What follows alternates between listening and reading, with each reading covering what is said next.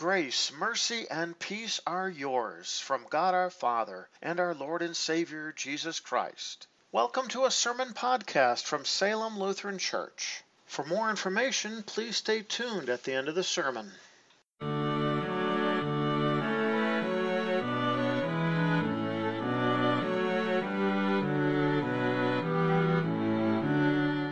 We continue with the theme Eyes on Jesus with a special focus on murderous eyes. In fact, tonight we consider the words of Jesus before the Sanhedrin. We continue our service with the Passion History reading according to the four Gospels, and we hear of Jesus being condemned to death.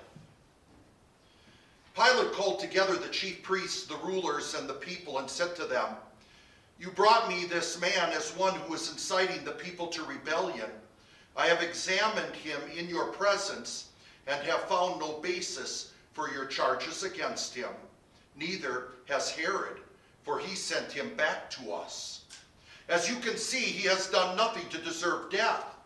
Therefore, I will punish him and then release him. Now, it was the governor's custom at the feast to release the prisoner chosen by the crowd. A man called Barabbas was in prison with the insurrectionists who had committed murder in the uprising. The crowd came up and asked Pilate to do for them what he usually did. So when the crowd had gathered, Pilate said to them, It is your custom for me to release to you one prisoner at the time of the Passover. Which of the two do you want me to release to you?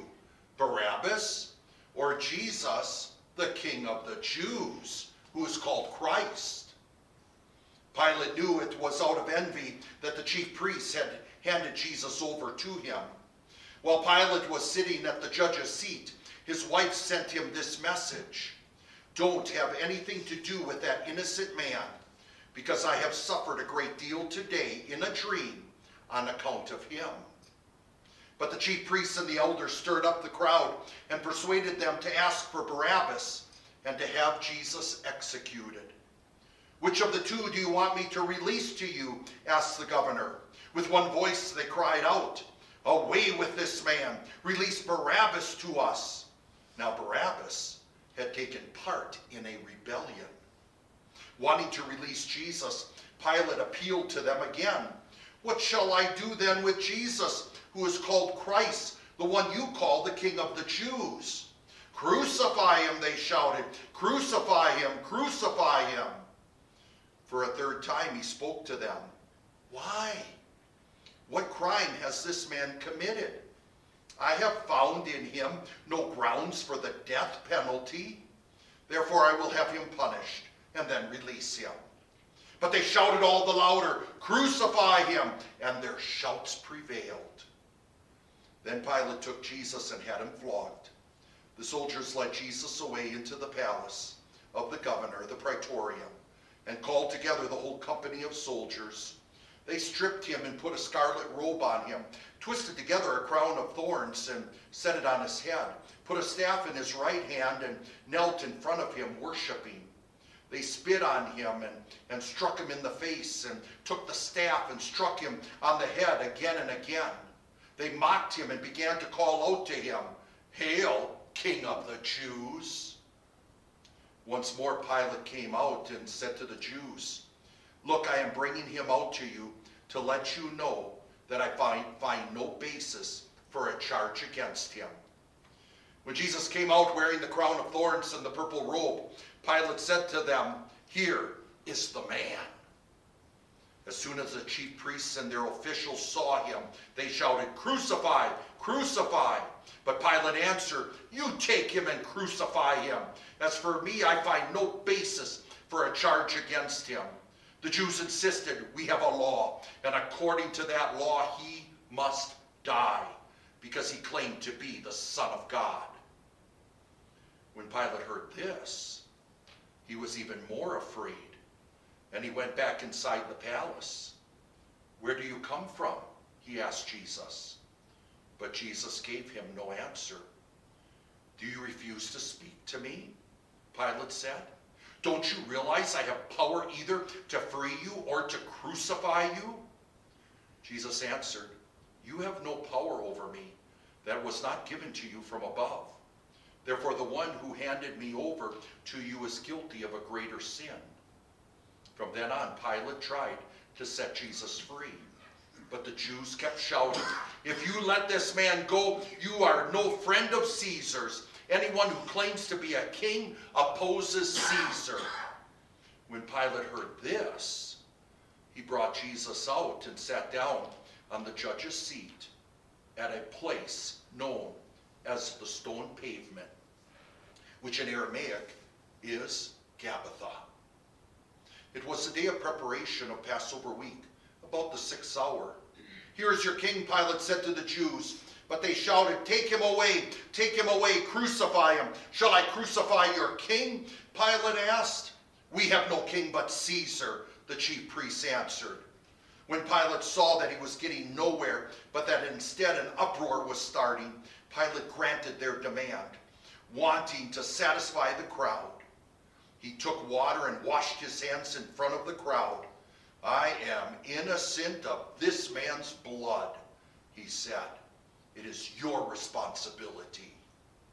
All the people answered, Let his blood be on us and on our children. Then he released Barabbas, the man who had been thrown into prison for insurrection and murder, and had Jesus flogged. He then surrendered Jesus to their will to be crucified. The soldiers of the governor took off the purple robe and put his own clothes on him. Then they led him out to crucify him. Carrying his own cross, he went out to the place of the skull, which in Aramaic is called Golgotha.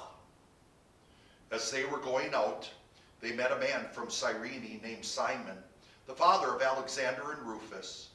He was passing by on his way in from the country. They seized him and put the cross on him and made him carry it behind Jesus. A large number of people followed Jesus, including women who mourned and wailed for him. Jesus turned and said to them, Daughters of Jerusalem, do not weep for me. Weep for those, for yourselves, and for your children. For the time will come when you will say, Blessed are the barren women, the wombs that never bore, and the breasts that never nursed. Then they will say to the mountains, Fall on us, and to the hills, Cover us. For if men do these things when the tree is green, what will happen when it is dry? This is the word of the Lord. Grace and peace to you from God our Father and from our Lord and Savior Jesus Christ. Amen. Our text for consideration is found recorded in the Gospel of Mark, chapter 14. We'll read verses 1 through 2, as well as verses 53 through 65. It was two days before the Passover and the Feast of Unleavened Bread. The chief priests and the experts in the law were looking for some deceptive way to arrest Jesus and kill him. Certainly not during the festival, they said, or there will be a riot among the people. They led Jesus away to the high priest. All the chief priests, the elders, and the experts in the law gathered together. Peter followed him at a distance right into the courtyard of the high priest. He was sitting with the guards and warming himself at the fire. The chief priests and the whole Sanhedrin were looking for testimony against Jesus in order to put him to death, but they did not find any.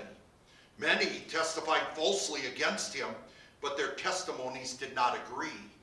Some stood up and gave this false testimony against him. We heard him say, I will destroy this temple made with hands, and in three days I will build another made without hands. Yet, even on this point, their testimony did not agree. The high priest stepped forward and questioned Jesus Have you no answer? What is this they are testifying against you? But Jesus was silent and did not answer anything. Again, the high priest asked him, Are you the Christ, the Son of the Blessed One? I am, Jesus said, and you will see the Son of Man sitting at the right hand of power and coming with the clouds of heaven. The high priest tore his robes and said, Why do we need any more witnesses? You have heard the blasphemy. What do you think? They all condemned him as being worthy of death. Then some began to spit on him. They covered his face and struck him with their fists, saying, Prophesy. The guards also took him and beat him. This is the word of the Lord. Dear brothers and sisters in Christ and heirs of everlasting life, I just today pulled up on Google is what is a kangaroo court?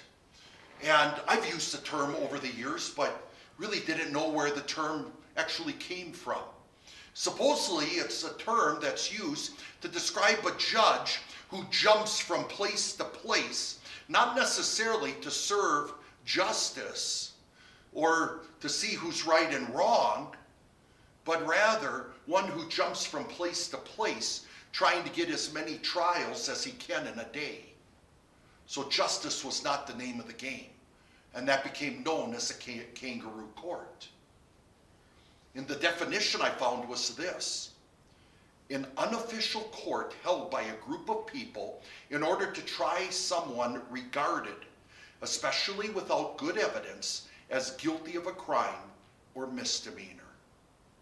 And this definition fits perfectly what happened to Jesus when he went before it was actually the second trial because the first one was with Annas. But then Annas sent him to his son in law, who was actually the appointed high priest. Annas was retired, and the new high priest was Caiaphas. And now Jesus is before the Sanhedrin, which is actually made up of 71 gentlemen, of also of very political and different even beliefs. There were the Sadducees and the Pharisees. They made up the majority of the council. 70 of them with the 71st one being the high priest himself, who was to always serve as a judge. Now, when it comes to justice, you would think that common sense dictates that justice would require a justice would, would require justice. It would require being just and right, that a justice system, that a court system would certainly look at the evidence and, and, and then based on that evidence come up with a verdict and, and based on that, you know, convict and condemn the guilty and, and set the innocent free. But so often court isn't always like that. And it certainly wasn't that way for Jesus. Without a doubt, I would definitely say that what happened to Jesus, his trial before the Sanhedrin, was a kangaroo court. And I base it on three reasons.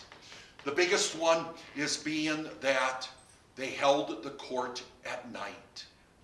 All court business was to be held during work hours, which was always six in the morning to six at night. This is very late Thursday, probably even very early Friday morning. This was actually illegal what they were doing by holding this, this kangaroo court. But the reason that they were doing it this way is the original intent was not to arrest Jesus during the Passover because there was large amount of crowds and, and they didn't want to have problems with the crowds. Many sided with Jesus and were his followers. But when Judas presented an opportunity to betray Jesus quietly, which took place at Gethsemane, and he betrayed him with a kiss, that meant that the Sanhedrin, the religious leaders, the high priest himself had to move quickly, and they did. So they call a session. How many of the guys were actually there, we don't know. But we do know this that everything was backwards. Which really is another reason why this was a kangaroo court. You always start with looking at the evidence, and from the evidence, that determines your verdict.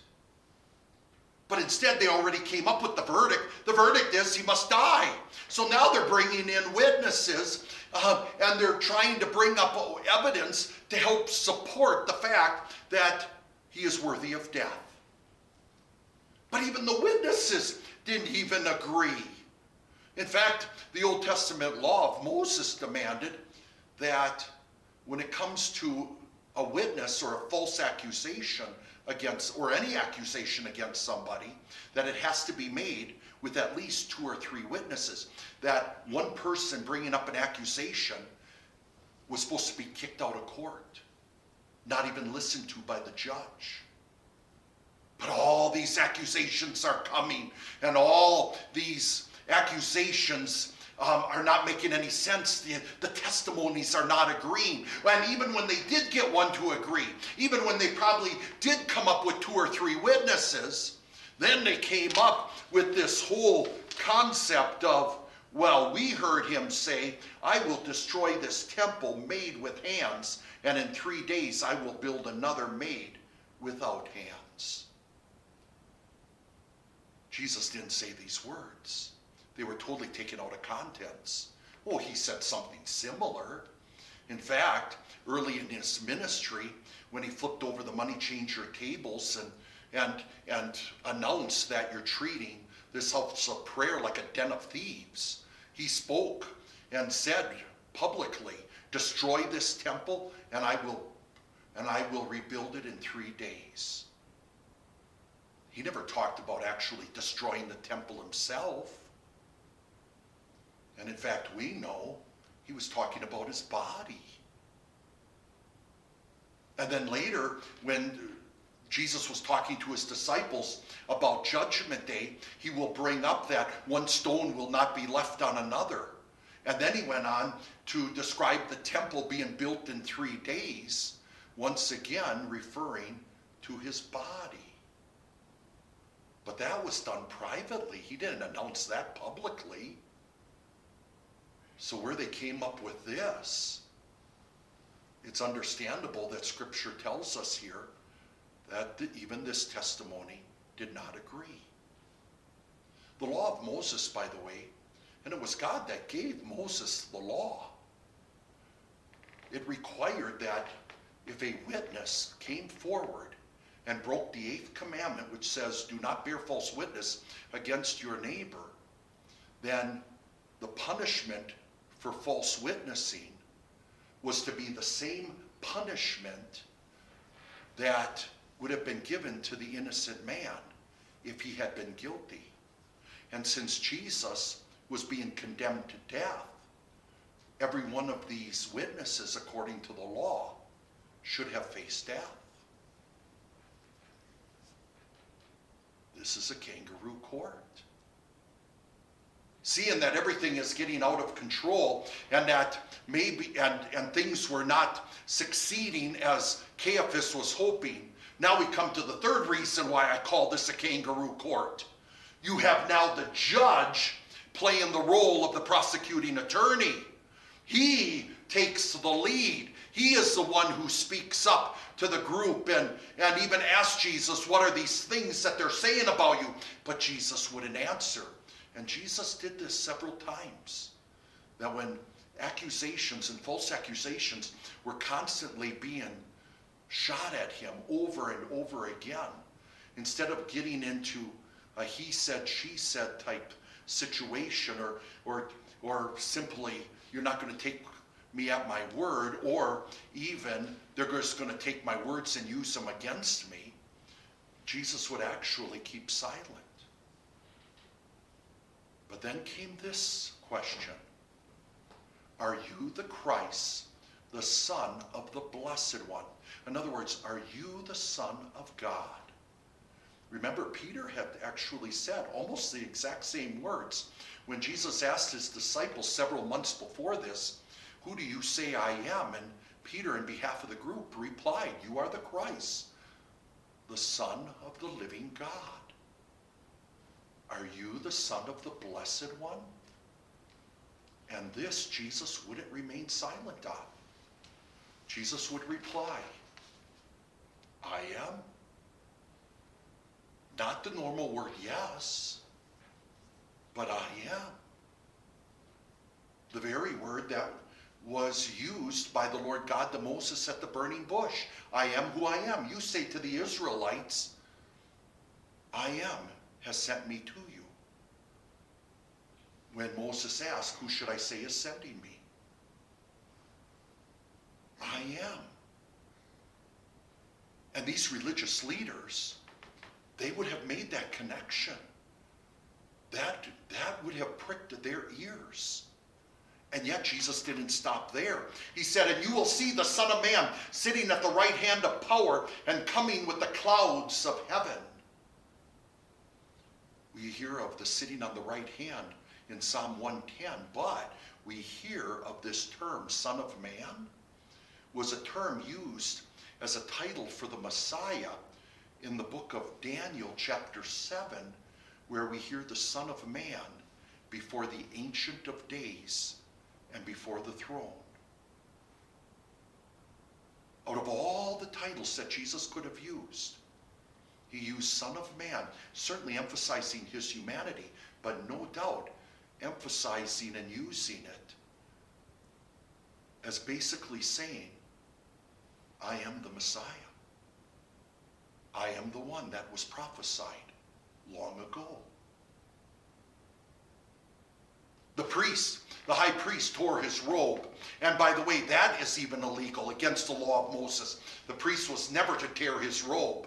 And then they all joined in condemning him because this is blasphemy. And once again, according to the law of Moses, if, if you were blaspheming, then that was worthy of death by stoning. But they couldn't stone him because they didn't have that authority anymore because they were under the Roman rule. So the plan was then to take Jesus to Pontius Pilate and have him crucify him. And the Romans' way of execution was nailing the man to the cross. And until that time, until they could take him over to Pilate, they didn't waste the time. Oh no, they, they hit him, they beat at him, they blindfolded him. Now prophesy to say who's hitting me. Even the guards got in on it. And just keep in mind that Jesus was innocent. He had done nothing wrong. He didn't blaspheme. His miracles proved over and over that he is the Son of God, our Savior. There's a question in my Bible information class. And every time I go through my Bible information class, every lesson has what's called the quickie quiz 10 little statements and they're all true and false. Some of them can actually be both. They're really meant for discussion. I always have to be careful to tell people that because I had someone years ago say to me, Pastor, I keep flunking the uh, quizzes, so I'm a horrible Christian. They're not meant to rate your Christianity, just to have discussion. And one of the discussion questions that has always stuck with me is true or false? The Jews killed Jesus. It sounds rather anti Semitic if you start saying the Jews. Did all the Jews want Jesus dead? Obviously not. But the religious leaders, the Sanhedrin, clearly did, or the majority of them clearly did. They wanted Jesus dead. So, yes, you could put true. But then again, you could argue, but it was the Romans who nailed him to the cross, so they actually killed him. And you can't argue that one as well. Did all the Romans want him dead? Well, not all the Romans even knew him. But certainly those that were involved carrying out the order of Pontius Pilate, and even though Pilate would wash his hands and says, I'm innocent of this man's blood, we confess in the Apostles' Creed that he was crucified under Pontius Pilate. And Pilate can't wash his hands of this one. But the honest truth is, wouldn't the statement also be true? That we've all put Jesus to death. Because this very Savior is going to the cross to sacrifice his very life for the sins of the world. God took this murderous, evil act done by murderous eyes and turned it into a sacrifice for sins. It was our sins that put Jesus to the cross. It was our sins that Jesus is paying for. And because it was our sins that Jesus is dying for, we are guilty of our sins. We deserve to be condemned because of our sins. And not just the sinful things we do, but Jesus is even dying for the very sinful nature we inherited. We are sinners who need a Savior.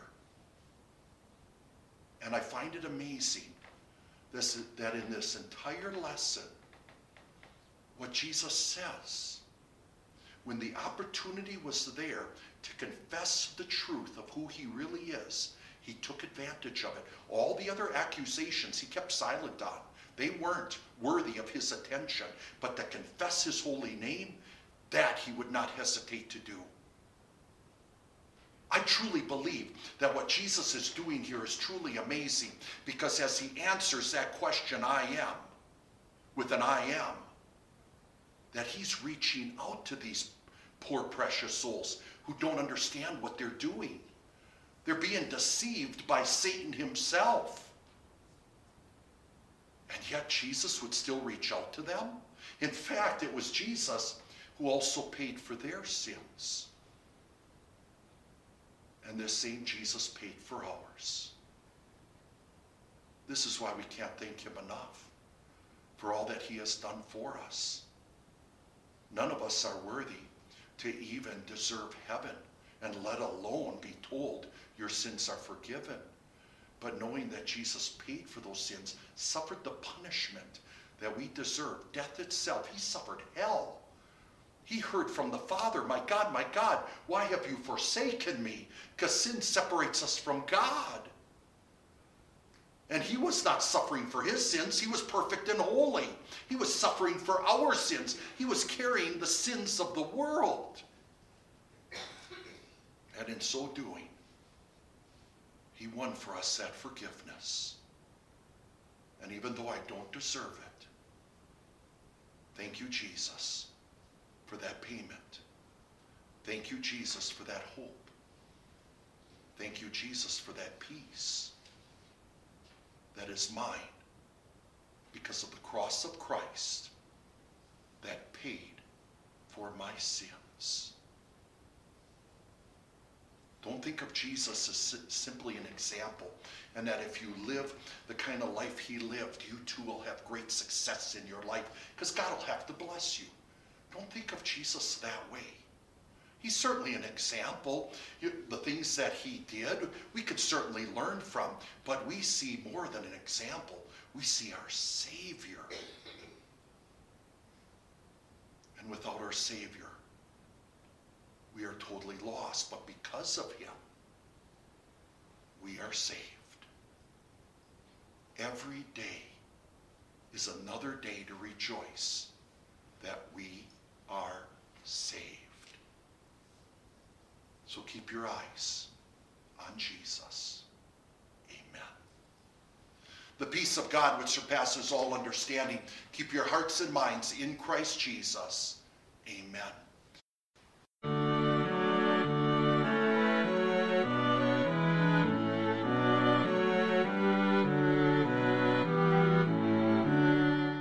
Thank you for taking the time to listen to a sermon podcast from Salem Evangelical Lutheran Church. If you have any further questions or would like to learn more about Salem Lutheran and its ministry, please check out our website at www.salemevlutheran.org.